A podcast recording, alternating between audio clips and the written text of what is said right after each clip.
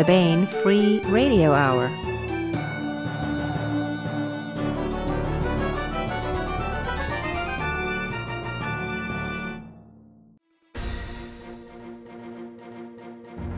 On the podcast, note to homicidal maniacs when stalking victims on Pluto, cover up the methane footprints you leave with a thin scattering of Blarney and obfuscating Shinola.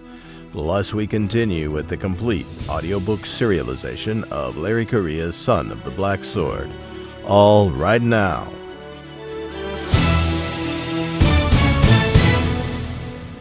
Welcome to the Baen Free Radio Hour podcast. It's an honor to have you along. I'm Baen Senior Editor Tony Daniel. This time we talk with Sharon Lee and Steve Miller about the latest addition to the Liaden Universe series, Accepting the Lance. Plus, we are joined on the podcast by Baen publisher Toni Weisskopf. We discuss the book, The Liaden Universe, and the fact that the next Liaden Universe novel is also turned in and will be appearing next year. It's fun conversation. And we continue with the complete audiobook serialization of Larry Correia's great high fantasy novel, Son of the Black Sword. Now here's the news.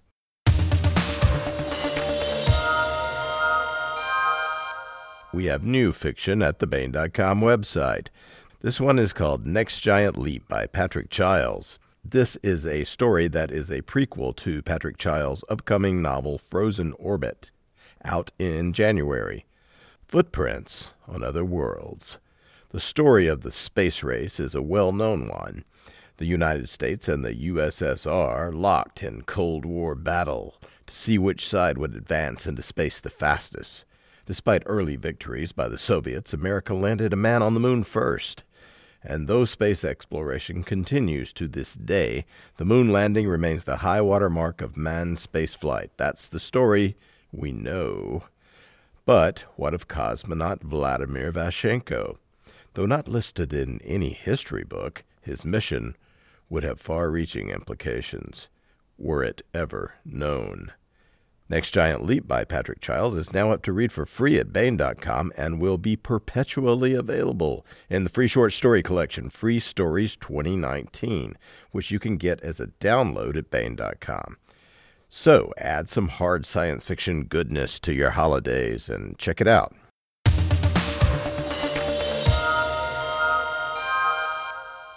Want to welcome Sharon Lee and Steve Miller to the podcast, as well as Baen publisher Toni Weisskopf. Hello, folks. Hello, Tony. Hi there. Maine based writers Sharon Lee and Steve Miller teamed up in the late 1980s to bring the world the story of Kinzel, an inept wizard with a love of cats, a thirst for justice, and a staff of true power. Since then, the husband and wife have, that is Sharon and Steve, uh, have written dozens of short stories and 20 plus novels, most set in their star spanning Liaden Universe series, before setting, before settling down to the serene and stable life of a science fiction and fantasy writer, Steve was a traveling poet, a rock band reviewer, reporter, and editor of a string of community newspapers. Sharon, less adventurous, she says, perhaps, has been an advertising copywriter, copy editor on uh, Nightside News at a small city newspaper, reporter, photographer, and book reviewer. Both credit their newspaper experiences with teaching them the finer points of collaboration, which they have been doing uh, very effectively for quite some time now. Sharon and Steve passionately believe that reading fiction ought to be fun and that stories are entertainment. Steve and Sharon maintain a web presence at Korval.com where you can find a lot more about all the stuff we're about to talk about. Um, out now at booksellers everywhere is Sharon Lee and Steve Miller's new Liaden Universe novel, Accepting the Lance. Um, well, uh, let's sort of set the scene before we uh, dive into the book a little bit and perhaps talk about um, where we are in Liaden Universe and the Liaden Universe timeline. Uh, maybe mention what's gone on in Surebleak and where Clan Korval finds itself. We should we should reassure readers that uh, this is not the last Liaden novel. Okay. yes, we need to do that often. Yeah. Well, let's start with process then, and and say, all right. So, what what is wh- is there a controversy over this? There What is, yes. We, we- explain we, this we are so we res- can immediately address it. we are responding to uh, to reader uh, worries that uh, that this might be the, the, the last ever Liaden novel, which confuses me because I've already read the next one. Um, so Yeah, it's, people have decided that since the real storyline, which is the conflict with the Department of the Interior, this is me extrapolating. I don't know that this is, Since it's but since it's gotten um, a, a fitting conclusion, that this must be the last book because all the rest of the things we've been talking about somehow aren't storylines. I don't know. Um, and we we do have, uh, pardon me, we do have some readers who uh, I, I think they they get on an adrenaline high when a new book comes out. They read it very rapidly, Yes, they and they figure this must be it this is the last one. be, because they they can't see in the glow of having finished the the book. They can't see where it can possibly go further. Uh, they forget until three weeks or a month later. Oh, wait a minute! You know this line is not finished yet, and whatever happened to And this is a fair division of labor because that's why we're writing them and they're reading them. Um, they they don't need to know where it goes from here. But yes, we're we're still working. We still have four books. Two Jeff well, Trader's Leap, which Trader's Leap, which Tony has already read, and two Jeffrey books, and then two more books. So that's that's a lot. That's a lot. So, what is the next one's title, by the way? I think it's on this fall schedule. Yeah, Trader Trader's Leap, Trader's Leap. T T R A D E R. Oh, Yes. as in Star Trek. Well, clearly, since we have it, it it will come out. So, barring the end of the universe, uh, do you think maybe that readers? I, I don't want to give any spoilers away, but there's sort of a resounding defeat of the Department of uh, what is it? Department of the Interior Immunity, the bad guys, Yeah. In accepting the lance, which is really cool. Um, we're, we're we're glad to hear hear you say that. And the the fact is is that even with what you have read already in accepting the lance, there are still loose Department of the Interior folks that need to be dealt with. and which is why Trader's Leap and Accepting the Lance for a long time were one book, because Shan is out in the trading universe being beset by these people who haven't gotten the orders that they should come home now and stop messing with things. Oh, that must have been very hard making this two books. It was awful. In Jan- in late December last year, I went, you know what? This is two books, and we can only finish one of them. So we had to frog it, as Brenda Clough has taught me this very useful word from, from knitting. We had to frog it and finish one book, which became Accepting the Lance. And frogging from knitting means you have to rip it, and that's why it's called frogging. And thank you for not calling it Frogging the Lance. Where, where did welcome. the title come from? Um, the title came from a lapel, La move. It the the title comes from very very early in the entire series. When- back to Agent of Change. back to Agent of Change because there is a move in the uh, dance, quote unquote, dance that Val Con has learned from his clutch brother. Uh, the dance is La Pacala. And one of the moves is called accepting the lance. And that's what you do when the best way to take on your opponent is let him strike you. Let him get in a strike, and you keep moving. And that's where accepting the lance came from. Oh, that's great. That's great. And that's what she said. anyway, that's it. It uh, anyway. Uh, well, uh, should we um, should we set things up a little bit though, so that we are we're not talking around stuff that people that don't know the series won't uh, know what we're talking about immediately. Um, can you sort of give a a very brief uh, brief idea of where we are, what's going on, as the novel begins? I- wish you. I wish we were a live pod uh, video cast because you would see expressions back and forth between us, like, Uh, uh, okay. Uh, it, universe, to begin with, is a uh, uh, an action adventure universe that has a lot of romance in it. And for people who have who are just encountering it now, it's not only a uh, romance kind of a thing, but we do a lot of uh, sneaky philosophical questions uh, within the within the storyline.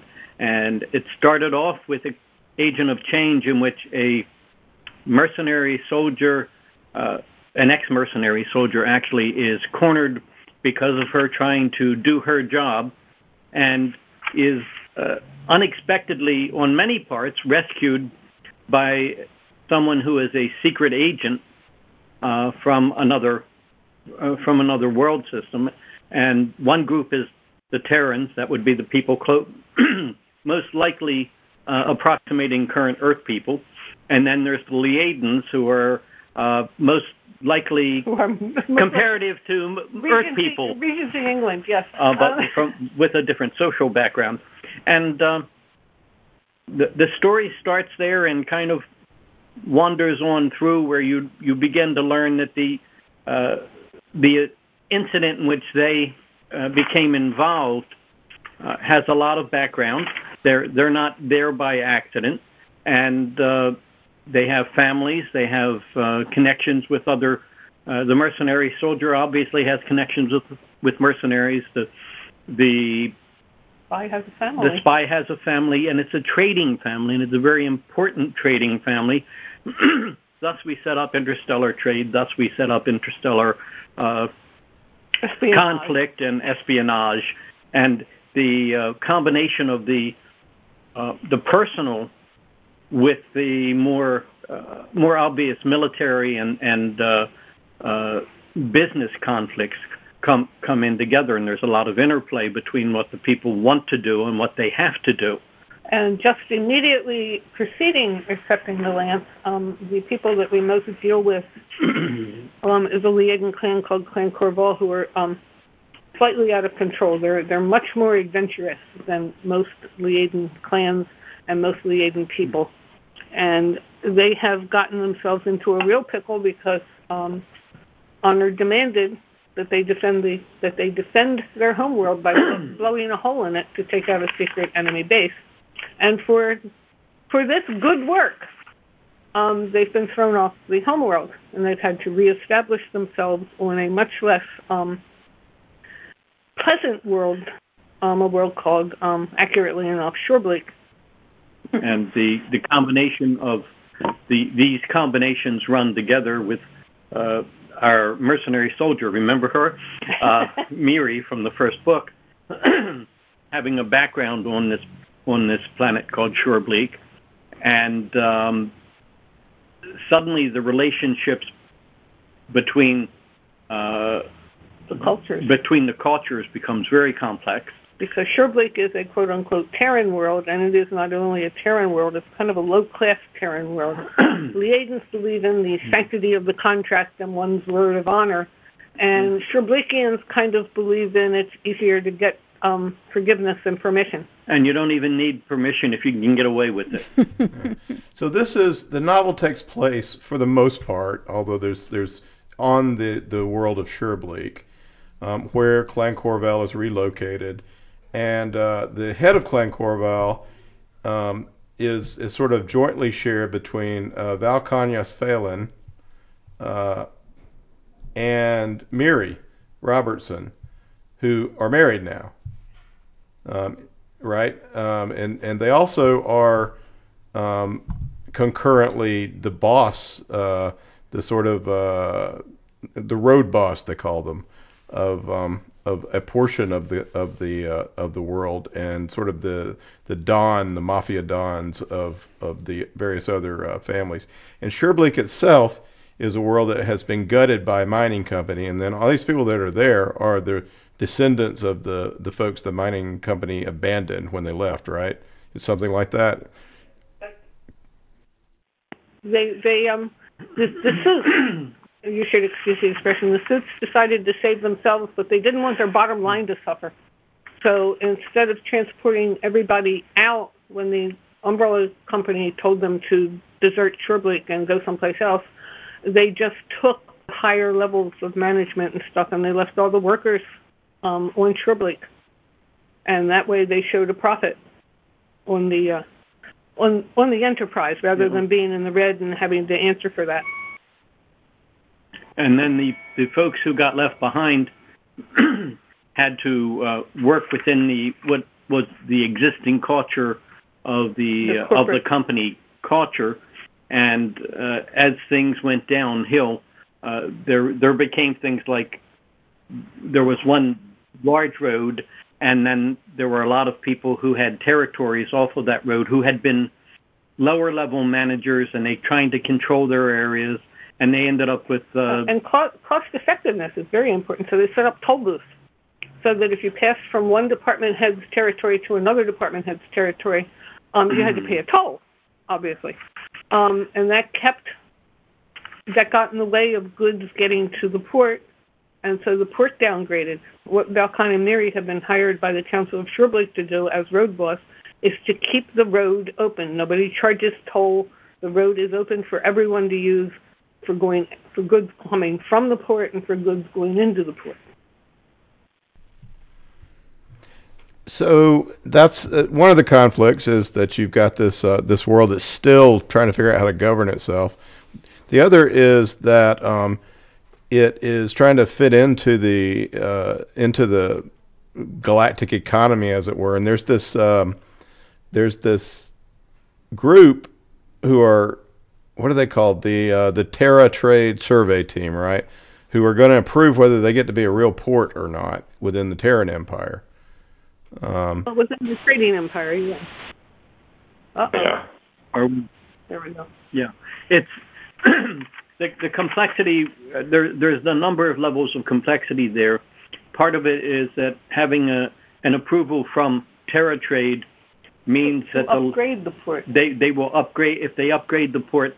That means that they'll get larger ships, uh, more im- more important ships, and that they will be put on the schedule. If they are not put on a schedule, then people will likely be warned away because, after all, Korval was banished to this world in effect for breaking open a world. for, for breaking open a world and for events that have happened in other books. They've been accused of piracy, uh, et, et cetera. Uh, we don't want to give all the background story away there, but uh, because of that, if if Korval is seen to be in charge of this planet and the and the port, uh, people will be warned away from the port. So this is a very uh, a very important thing for the entire future of the of the Of planet world. and the trading clan that Korval also is. hmm And you've got the Department of the Interior after them, um, trying to exact their revenge, and you have the the fact that the planet is unstable and uh, might break apart because that's the reason the miner the mining company did that, I suppose. And and we have our old friend the Clutch Turtles. Um, taking part once again in a in a and they're they're some of my favorite aliens ever. Well, the clutch the clutch turtles live a long time, and so their idea of when something is unstable and in an emergency situation varies um, quite a lot from a human being's um, understanding of when we might need to do something um, about this this imminent disaster in how many thousand years was it? Like, um, so yes, the planet is suffers from having been honeycombed, but um, it's not in imminent danger. It, it, it's not in danger in six weeks, Yeah. but it is still something that uh, ought to be taken care of. And since Val Con has has ties with the clutch, um, and they have sent an expert to actually do an assessment of the planet and figure out uh, uh, how many clutch workmen need to come to fix this problem, this this, terrible emergency problem. Um, so there's there's this other difficulty. Not only TerraTrade thinking that this society is um, unstable, but the Clutch believing that the physical planet is unstable. And all of this falls on the heads of the Delm of Korval, um, because they're the ones who thought it was a good idea to blow a hole in a planet.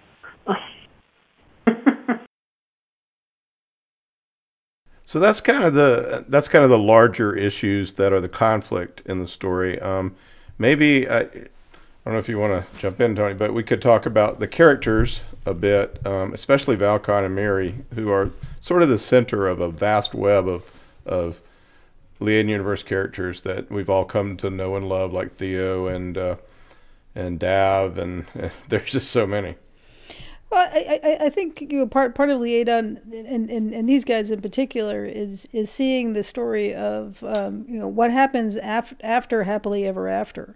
Um, you know these these guys have found their their soulmates, their you know their their their second selves, and they still have to get up in the morning and go to the office and deal with the, the politics and deal with the excited clutch turtles and and uh, and, and, sort of just just watching the watching them do that and how they manage is is fun. I think that, you know that that's that's part of the fun of this universe. Well, there's there's kind of a dearth of stories about people who are old married folks. Um, yeah and we're old we're old married folks, and we have to get up every morning. We we don't have the clutch turtles, but we do have the coon cats. Um, so yeah, we do.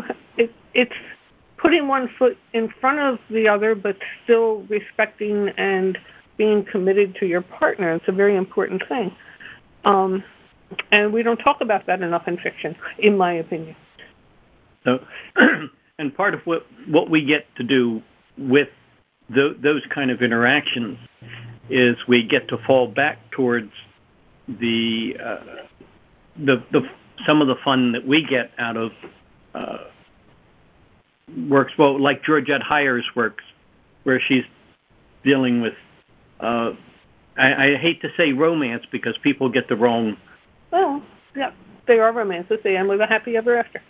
Um, um, but also we get to play with the language and the uh, the the Liaden languages and cultures and the conflict between the in, the interaction and the expectations of a uh, of a Terran based, which would be Miri, and how she grew up in a in a world where people could um, just snatch you off the street, uh, to the Liaden background where everything is formal and uh, uh and if we're missing a clan member, somebody is going to find out and be answerable.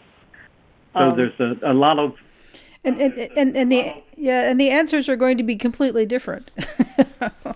one of one of the things that we're doing is because Val Con's family is so diverse. Um, Val Con's half sister is a product of a world where women are um, the reasoned and logical um, gender, and men are known to be hot tempered and um, they don't think things out. Flighty. Flighty, yes. And Val Con is in his society. He's the elder brother, so he has some authority over Theo. Um, and Theo is feeling kind of cranky because of all the things she didn't want to have to do in her life was to have a brother to look after. Um, Val Con is writing to Theo and saying, Theo, please, um, it's dangerous out there. Please come back home. And she has no compunction whatsoever about obeying this because it has nothing to do with her and she's left him in the care of a very rational woman, his wife. Um, and there's really no reason for her, her to do um, strong oversight at this point. So they're coming at this relationship from sixes and sevens. Yeah. Yeah, which of course is not at all how Val Con sees it. no, right. He's trying hard, but you know. and there's a, there's an additional conflict there because in the Liaden society, the Delm is the boss of the clan, and in, in some cases, this is a life or death position. He can say, "You will go do this" to a clan member, and the clan member does it, and uh, it can be a life and death situation. Uh, where Theo who is his half sister, has not been quote unquote seen by the Delm. No, she has not been recognized as a clan member, and she does not necessarily recognize. She recognizes herself as a sister, but not as a clan member. And so, And, and meanwhile, their dad is just completely checked out. and so that you, which, you right. which you would also if you had these two kids. Um, and so you got that those kind of uh, cultural conflicts and just just the same kind of uh, conflict you can get between brother and sister anyway. Um, so yeah. And, and Val Con writes a letter to Shan during the course of accepting the lance, and he explains that Theo has in fact come home to Surebleak, and says, and I wouldn't have you think that it was because her brother asked her to. She came home, she honored the family tradition, she came home because she was in a scrape. yes. well, at the beginning of the book, Theo's in some trouble with the Portmaster, um, Portmaster Lou. Um, quite a bit, and Bechimo, her uh, sentient ship that she sort of bonded to. Um, maybe, I mean, you know, Theo's she's the main character of some Liaden novels. Uh, what's going on with her in accepting the lance? Well, we're we're in a we're in a strange spot here. We're we're uh, two and a half books ahead of you, and we have to sometimes cast our mind back, way back. Theo came home in oh oh oh Neogenesis um, because she was in a scrape, and she figured Val Con could help her out of this scrape, and she was not wrong in this. Um, but she was pissed off at somebody and decided that the best way they had kind of a wager going um, whether mm. who would arrive at Surebleak first, and the other pilot had dared to um, intimate that Bechimo was not going to be there first. Um, so Theo felt that the need, and her crew agreed to make a point. So when they arrived, they just put little recording devices here and there um, in orbit saying, "Hey there, Pilot X, we got here first. And so when when that when that ship arrived, they happened to be close enough to one of these devices. The net went off and said, "Ta-da! We see you. Welcome." And it went off across the broad beam, so every ship heard it anywhere on anywhere around in the system. In the system, and the portmaster heard it, and the portmaster realized there was an unauthorized um, device in her lanes, which is not a good thing. And so she had to um, so she had to come down hard on um, on people who would be so rude as to do this. And the reason that she has to come down really hard on Theo is because TerraTrade, remember TerraTrade? The survey team is there. And TerraTrade, at least one of the survey team members believes that Surebleak should be um, listed as a don't call port, which is. It should be isolated, It yeah. should be isolated, which means the, the planet will die. Um, because mm. Korval is a resident on this port, they they want it to be listed as a pirate port, basically. So the um, portmaster, instead of just reading um, Theo the Riot Act and finding her, has to not only um, throw the book at her, but also put a sanction on her license because that's that's showing good, um, strong leadership. We don't put up with this crap, even if you are part of Clan Korval. And the problem is, is that Theo can't agree to being part of Clan Korval, but she can't deny being Val Con's sister. And this um, this is a, a, hard point of view to, to get across to people. The, the the way that all of this comes together is just really beautiful uh, and an incredibly satisfying ending um, uh, for accepting the lance, um, which uh, tangentially brings us to um, the issue of AI. Uh, and th- th- this is something that, that, that's a problem for uh, science fiction writers because it's uh, the, the the potential of AI is so huge that it just changes everything. You know, we're talking about the singularity and things like that. Um, and and it's interesting how you guys have handled that in the Liaden world. Um, how, how has that evolved? How has it evolved? Jeeves. Yeah. Uh, how has that evolved? You mean within the within the universe that we're talking about, or within our writings? Well, I, I think within with just your thinking about AI from from, from the beginning, because you guys started this along, you know, this this series and and the, this the conception of this universe, um, you know, a couple decades ago. So so how how has your thinking about AI um, changed since since since you started this? Well, we first started out thinking that it would be kind kind of cool to have a robot butler, and of course he would be named Jeeves. And Right. what what better clan to have a robot butler than than Korval, the the outlier?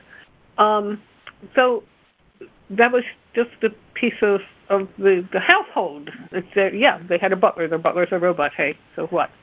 Um, but then we got to thinking about it, and then we then we got to thinking about it, and one of the one of the points that came out very early is that um, as as we were working with it was that this in fact was a robot in a society that was already distrustful of AIs. Well, why were they distrustful? Well, well, because of the war. there had been wars in which AIs had been uh, uh, extremely um, potent and so potent that they had to be destroyed.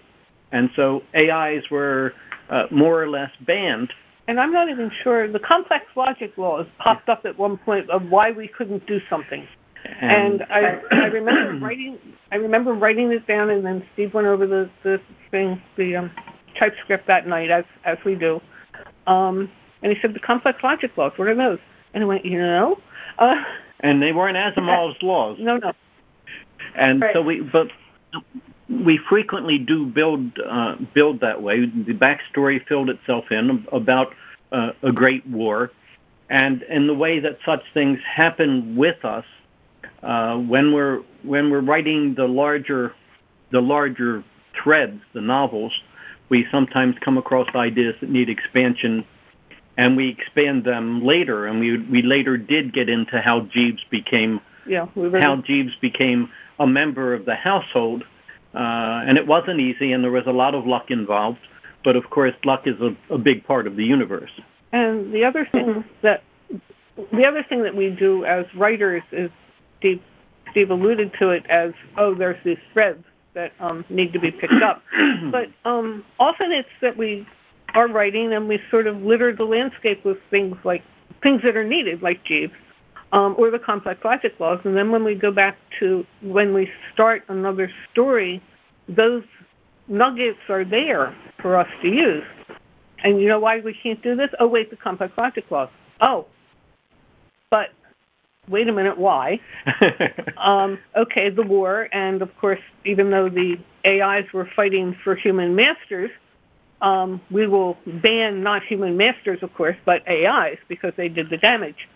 Okay, now we have this this of laws, but we've already created ships that are self-aware, and some of them went into hiding. We didn't get them all. There's no way we could have got them all, and now we have a situation. Capital capital S. is yes, right. a, a large a large capital situation, and we.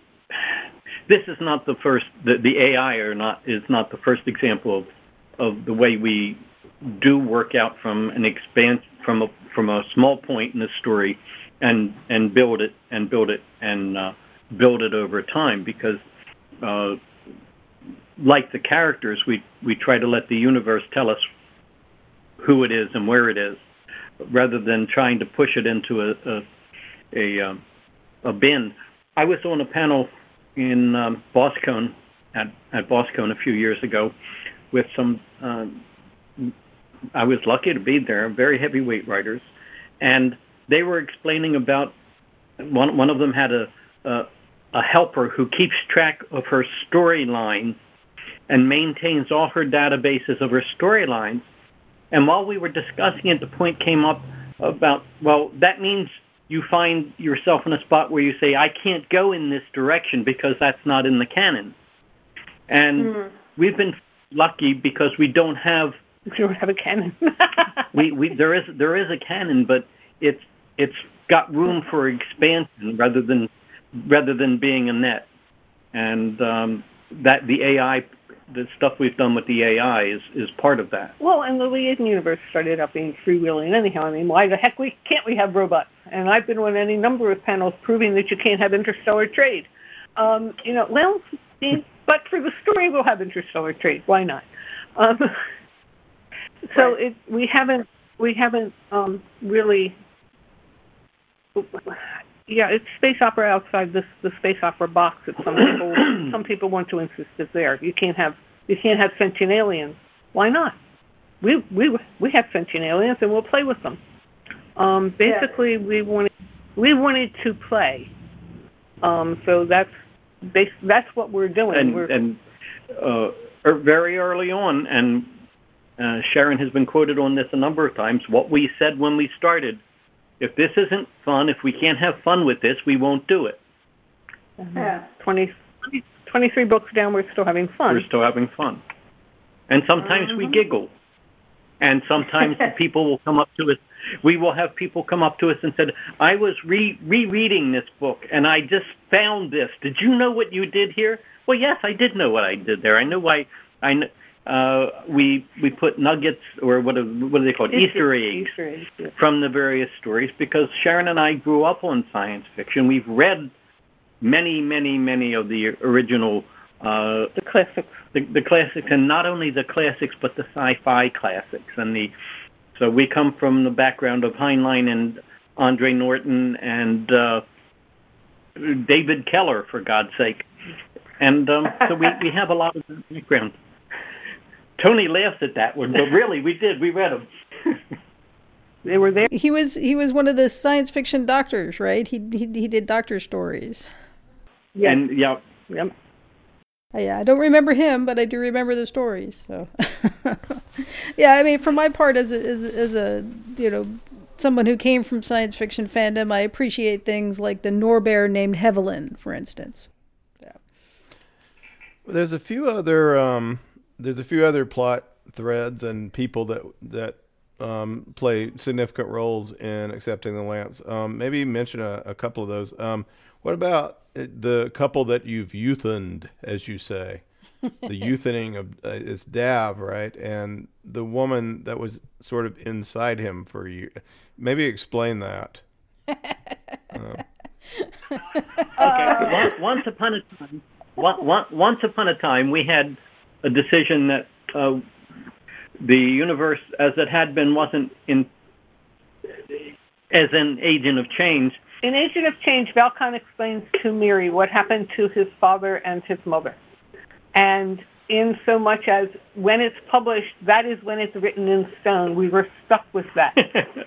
and uh, we also had the, the situation that Val Con and Miri, having uh, come across each other, and as uh, Toni had alluded to a little uh, a little earlier, found their second selves, uh, that they were actually uh, call it psychically linked, and that that psychic linking had a name called life mating.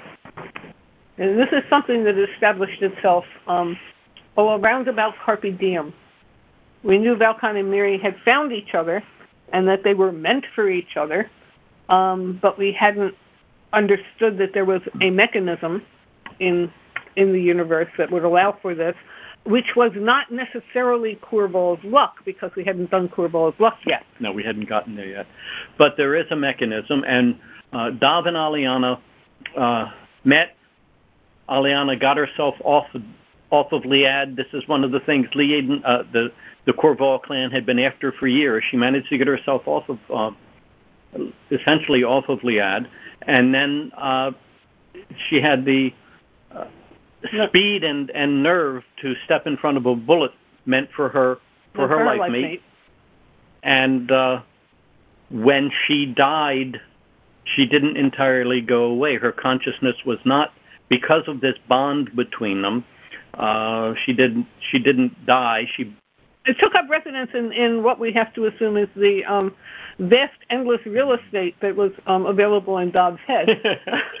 and in any case, so the the euthaning the the, the euthaning uh, again becomes some it becomes It part of a twisty thread that goes back to a, a character named the uncle, and We haven't even thought of the uncle yet when we, We- wrote this. Whoa. we had well the the, the uncle um, because we needed hmm, how do I do this when when the very first time we set we we looked at the possible idea of writing a novel called Agent of Change.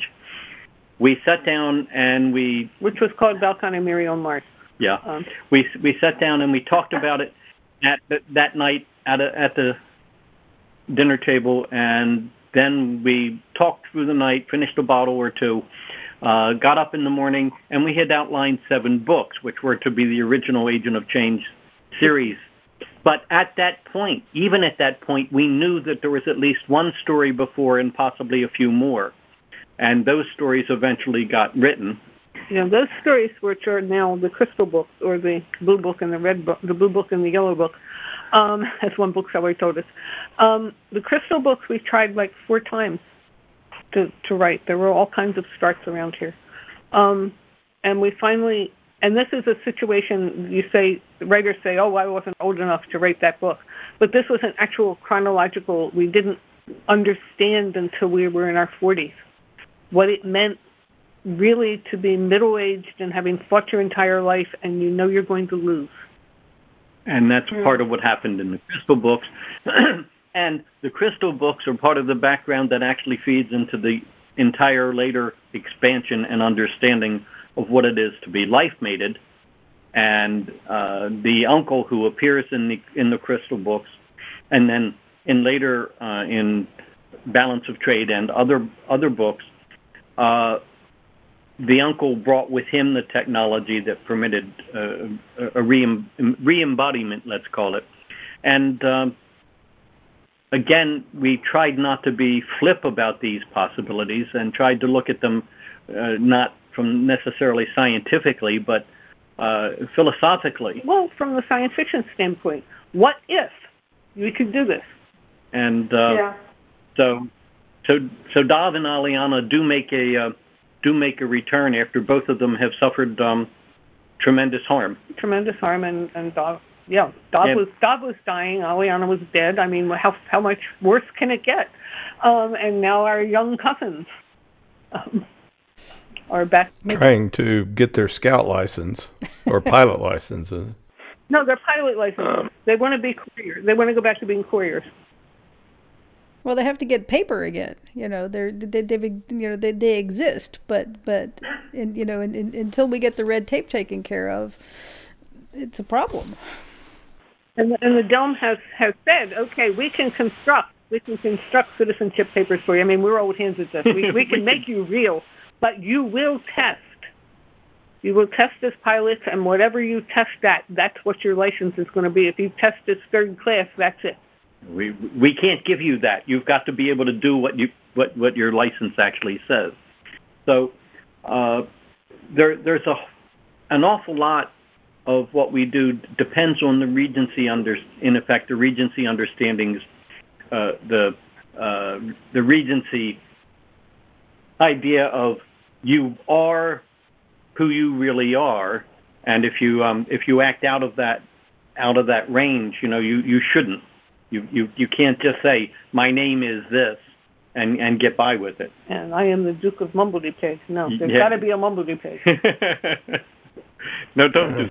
I mean, well, that's what's so cool about uh, Clan Korval and, and the Holy Aid and the the whole system is it really is um, a group of people who have who have adopted on an interstellar basis this this sort of I don't know 19th century uh, European uh, nobility ideal of itself, and they they live they try to live up to it.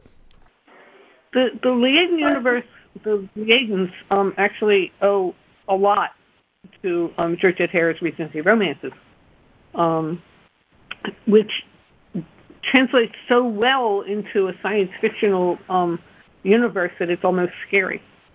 And we have we do have to admit we we do have to admit that one of the uh, series that Sharon and I had both read independently before we before we met moved in with each other, and both had enjoyed and both had gone out saying, "Where the heck's the next one?"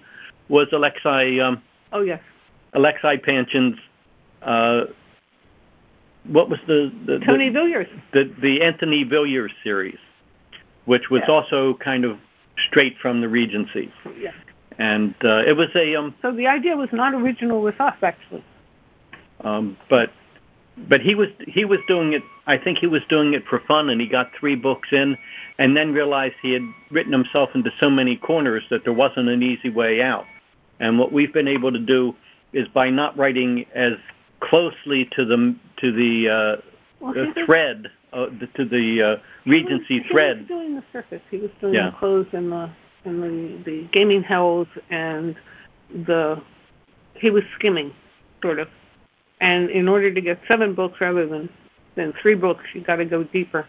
And by the time Tony got, um, by the time Tony was a Wonder or a Marvel, um, he he couldn't go any deeper. Yeah, we so we were, but we had we had that background before before us. Uh, the same way, uh, Anne, Anne McCaffrey had read our books and and enjoyed them greatly. Anne was a, a fan, and she was for a while.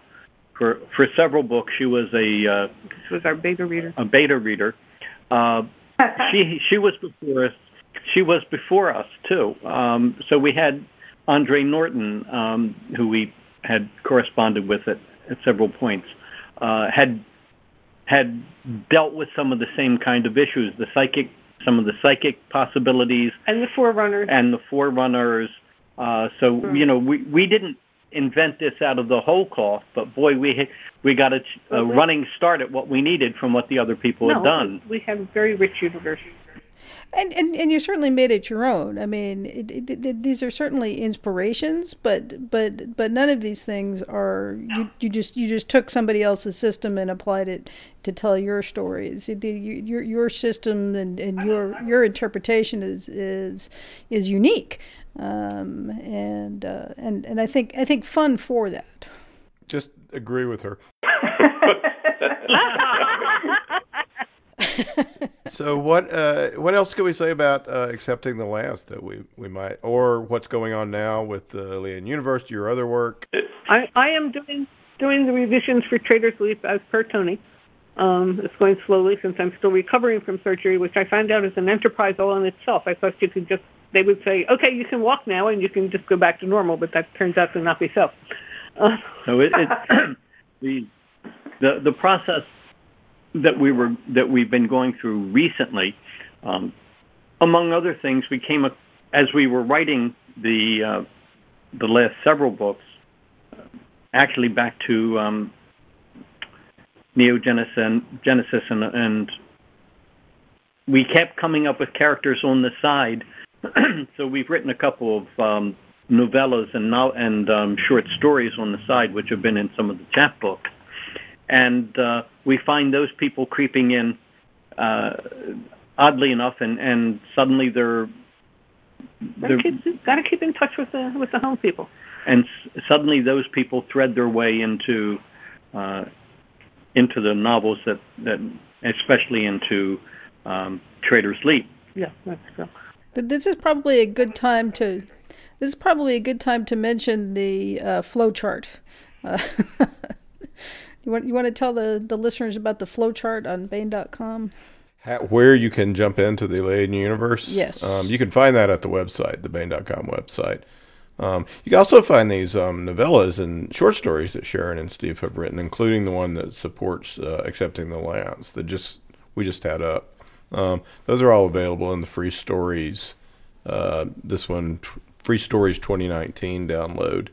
But these uh, the flowcharts we have, they are um, basically they, they give you a little bit of a, an idea of of the Liaden novels and the stories and the novellas and everything that connects together, and they give you a really good idea of how to um, of, of ways to get into this vast universe, um, which um, can seem daunting. But the thing is, there's so many entryways into into this uh, series that a lot of series you need to start somewhere or another. But this one you can really you can really jump into at certain points and um, and experience and just sort of spread out, um, and those can help you.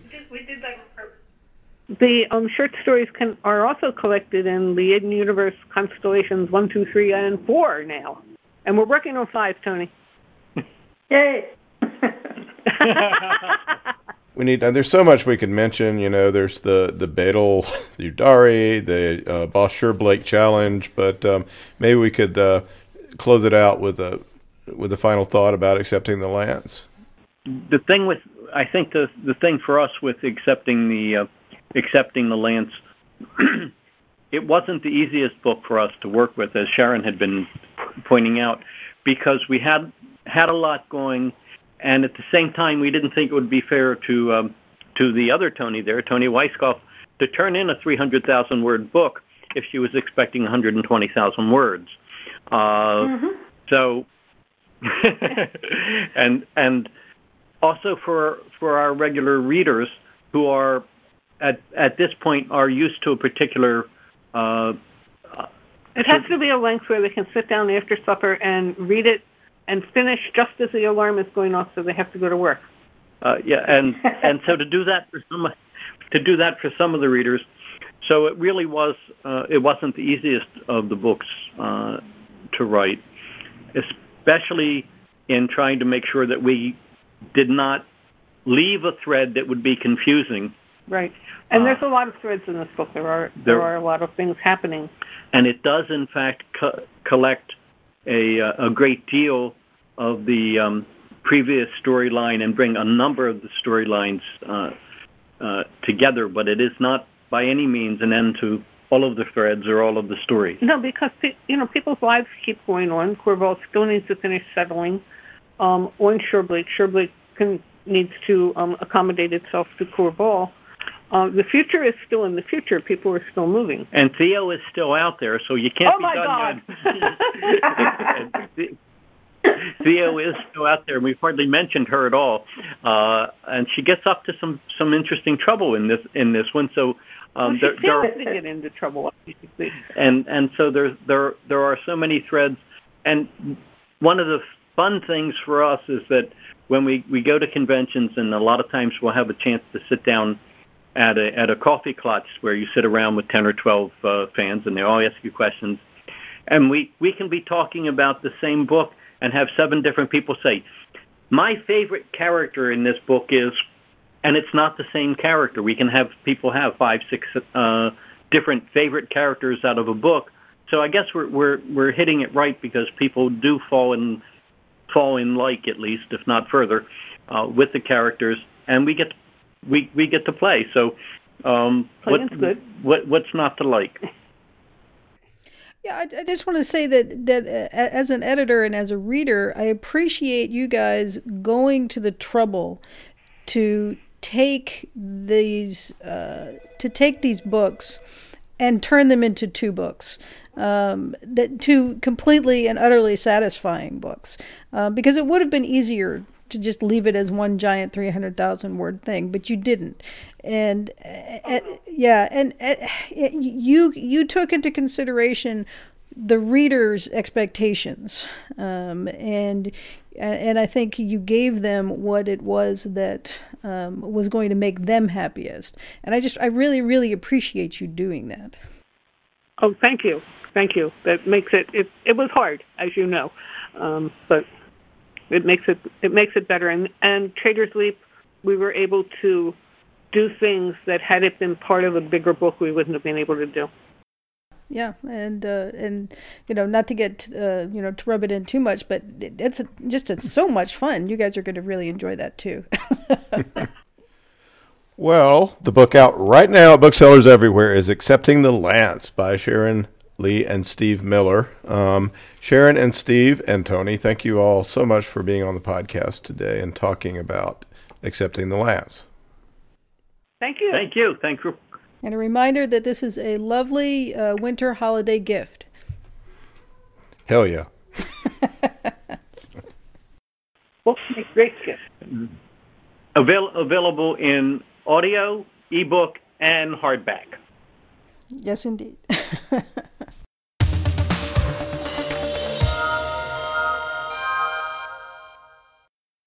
Now we continue with the complete audiobook serialization of Son of the Black Sword by Larry Correia, Book 1 in the saga of the Forgotten Warrior. After the War of the Gods, the demons were cast out and fell to the world. Mankind was nearly eradicated by the seemingly unstoppable beasts, until the gods sent the great hero Ramrowan to save them. He united the tribes, gave them magic, and drove the demons into the sea. But as centuries passed, the descendants of the great hero grew in number and power. They became tyrannical and cruel, and their religion nothing but an excuse for greed.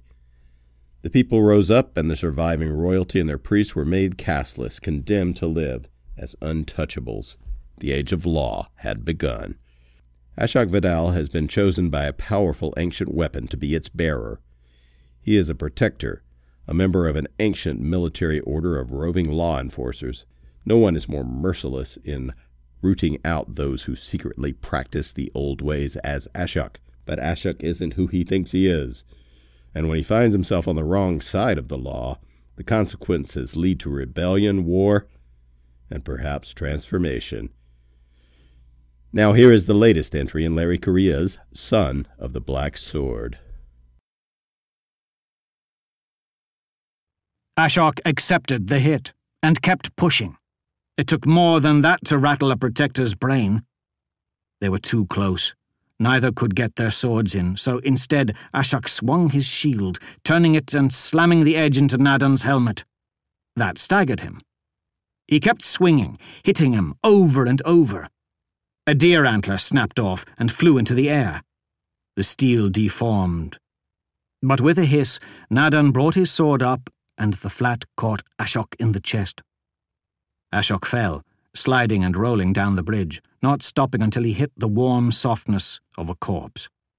The air filling his lungs tasted like fire and blood, but Ashok sprang right back up. His shield was nothing but useless splinters dangling from frayed straps, so he flung it away. Nadan was coming down the bridge toward him, massive sword cleaving downward, and at the last instant Ashok noticed that the right side of Nadan's helmet had been so deformed by the repeated shield strikes that one eye slit had been crushed nearly closed. Ashok flung himself that way as the executioner's blade cleaved the dead Somsak soldier in half. Nadan tried to turn, but Ashok was already circling on his blind side, looking for a vulnerable point. Finding a narrow gap at the waist, Ashok struck. Angruvadal hit cleanly between the plates, and he pulled it into the cut with all his might, letting the black steel edge eat its way through. Mail and quilting split, and the ancestor blade bit deep into the flesh beneath. Nadan let out an inhuman shriek. The huge shield flew around and hit him. It was like being rammed by an elephant and the blow knocked Ashok clear back to the bottom of the casteless side of the bridge.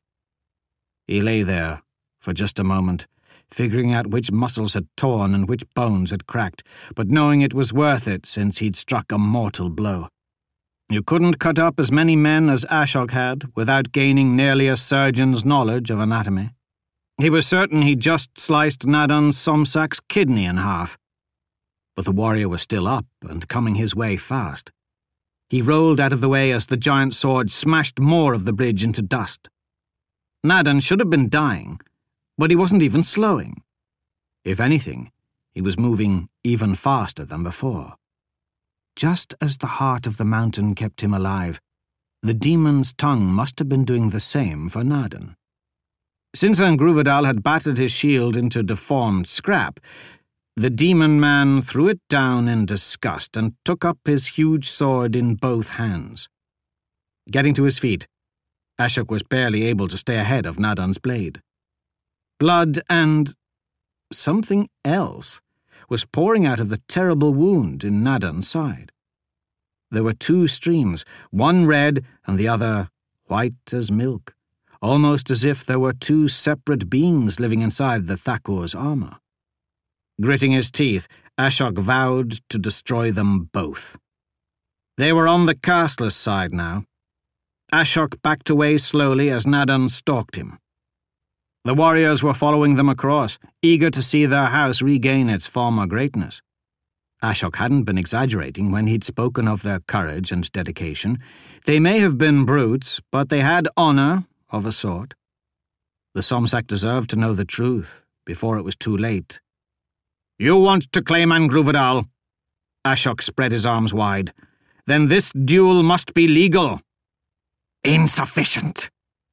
Nadan hissed. I grant you nothing. Not for me. This duel is unfair to you. Your vision is impaired. I'll wait while you take your helmet off. Nadan may have been a hot headed fool, but he wasn't stupid. Either he knew drawing on the demon's power was twisting his body into something else, or he at least suspected it enough not to take the chance. Nadan leapt forward, covering far more ground than even a protector could have at his best. And then the executioner's blade was flashing back and forth again, nearly too fast to follow. The combined instincts of fifty generations were the only thing that kept him alive. Faster and faster, the two foes moved, striking and countering, hitting with blows that would have snapped regular blades or left them bent and useless. Another mighty attack came flying downward. Unable to move in time, Ashok raised Angruvidal in both hands and intercepted it. The impact felt like it would rupture every joint in his body. They clashed and locked there, with the far stronger demon pushing hard, sliding Ashok across the ice. The black steel blade was shoved inexorably downward. If he faltered, he would die. Angruvidal warned him of the incoming danger, but there was nothing he could have done, nowhere he could have moved to, so all he could do was grimace as the crossbow bolt embedded itself deep into his abdomen. Razor sharp steel pierced his stomach. Ashok gasped. Nadan saw it and laughed in his face. Excellent. Ashok had already killed too many of their brothers for all of the Somsak to be concerned about the sanctity of a duel. Several others launched their bolts as well. Most missed, but another flew cleanly through his calf, severing strands of muscle and exiting in a fat shower of blood. His leg collapsed, useless beneath him, and Ashok fell. Nadan's sword embedded itself into the ground, inches from his head. Enough! The Black Heart's mine to kill, not yours. Rolling over, Ashok had to stick Angruvidal into the ice so he could lever himself back to his feet. One knee kept buckling, so he balanced on one foot until the heart of the mountain forced the damaged muscles to work again. All of his strength was flowing out of his stomach. His extremities felt cold, clumsy, and dead. Nadan watched, mocking him, but Ashok couldn't make out the words over the ringing in his ears. There was no crime greater than consorting with demons, and no army was that loyal to their champion. If he exposed Nadan's transgression in time, then Jarlang might be spared from the Somsak's further wrath. Desperate, Ashok made his decision. The sword warned him the risk was too great and that escape was still possible. Forgive me, Angruvidal. Let my death have some meaning, at least. He would do this one last thing to uphold the law, and then go into the endless nothing, content. Are you certain? In all the years he had carried it, even in the times when it had been his only companion. The sword had never used words before. I am. Ashok whispered past the blood spilling from his lips. Ready to die, Ashok slowly limped toward Nadan Somsak, intent on removing that helmet. He sincerely hoped that Thera and Kita had escaped Omand and the judges would be so disappointed to hear that he'd not perished like a criminal, after all. Ashok peered into the black steel resting in his hand. My final hope is that your next bearer proves to be more worthy than I have been. Nadan Somsak saw him coming and laughed. They both knew this was the end. The army held its breath as their demonic champion lifted his sword in both hands. The executioner's blade flashed, but rather than avoid it, Ashok suddenly stepped into the killing arc, driving Angruvidal upward, directly into his opponent's helmet. Angruvidal exploded.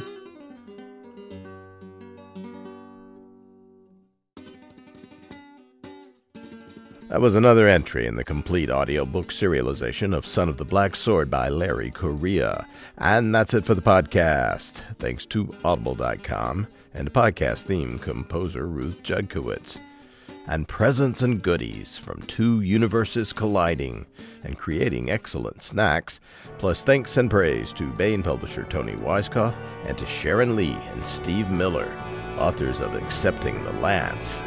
Please join us next time here at the hammering heart of science fiction and fantasy. And keep reaching for the stars.